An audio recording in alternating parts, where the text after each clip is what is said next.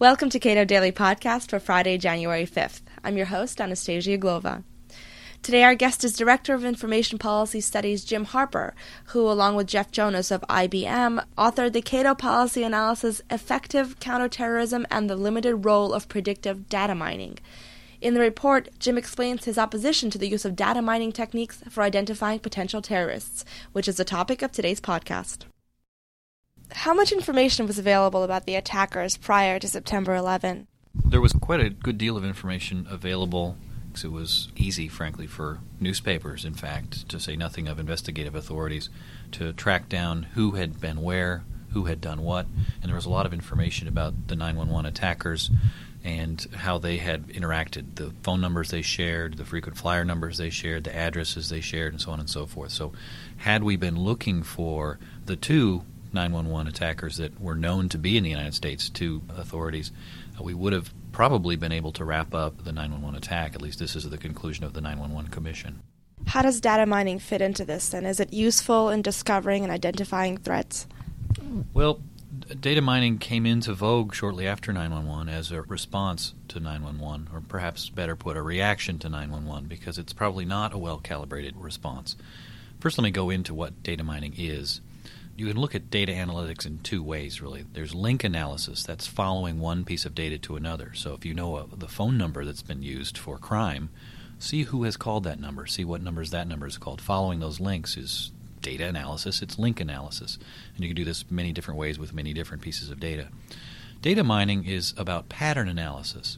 So if you know something about the type of people that go into a store, they own a certain type of car, have a certain number of children, read certain magazines, so on and so forth. Go and look for more people like that, and those might be people who also will come into your store. So it's not following specific leads, but general leads. And that's where data mining works, is in things like marketing. It also works in astronomy, and there are all kinds of scientific applications. But it's generally looking at patterns and looking to discover those patterns elsewhere. The theory is that this type of analysis could be used in terrorism as well. But I don't think it plays out because there aren't terrorism patterns to look for with one or two attacks that we know of in the U.S. over the last few years, maybe plans that we are unaware of, numbering in the 10s, the 20s, or even the 50s, that's not enough to develop a pattern of what terrorist planning looks like. So if you try to follow such a pattern, invariably what you'll do is come up with lots and lots of false positive. That is, you'll chase false leads. You'll investigate people whose behavior is perfectly innocent but looks to the wrongly created pattern as if it's terrorism planning. Well, there must be advantages if security officials are pushing for it. Well, it ain't necessarily so.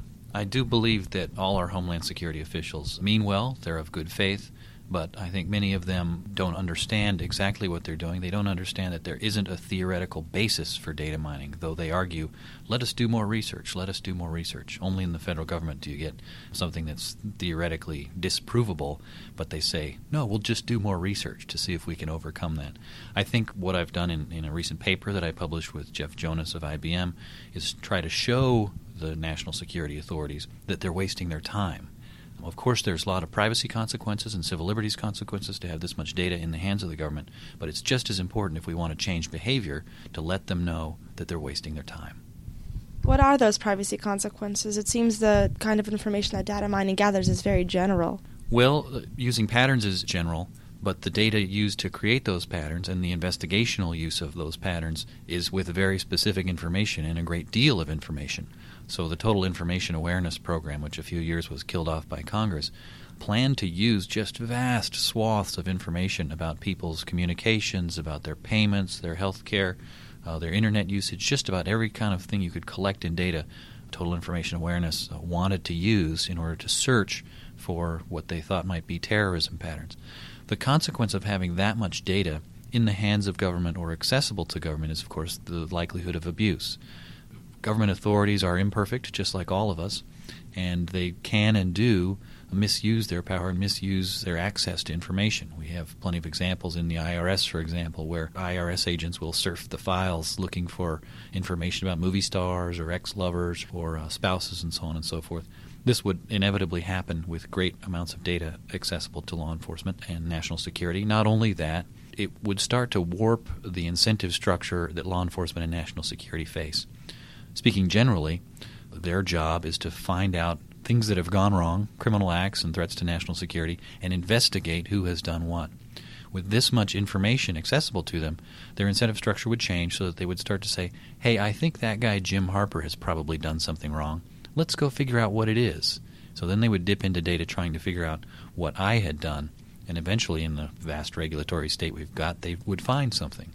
And so it would, would be very empowering and very inviting of corrupt practices among law enforcement and national security. So the best thing to do is to follow the Fourth Amendment rule that you search after suspects. You go on reasonable suspicion. It's not just a constitutional rule, it's also a good policy. Your PA suggests that our national security agencies sharpen their focus. How do you propose they do that? Well, the story of 911 shows quite simply and clearly that had fire been lit before 911 under our national security authorities, they would have found the two attackers in the country that were known and would have followed links to other attackers.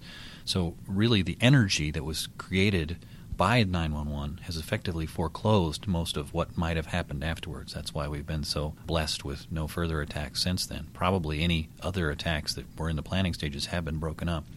But the other important approach gets away from investigation entirely, and that's securing the country against tools and methods of attack that terrorists might use no matter who might use it. The best example, of course, is the hardened cockpit doors on planes. That prevents access to the cockpit by anyone who would do harm there. So you don't have to investigate people in order to protect the country. What you do is you focus on anything that might be used to harm infrastructure, to harm people, and protect against that kind of attack. So you don't have to investigate people broadly. You don't have to even investigate individuals to protect against them. And the best security is the direct security against what someone may do to harm anybody or harm our infrastructure. This has been Cato Daily Podcast. Thank you for listening.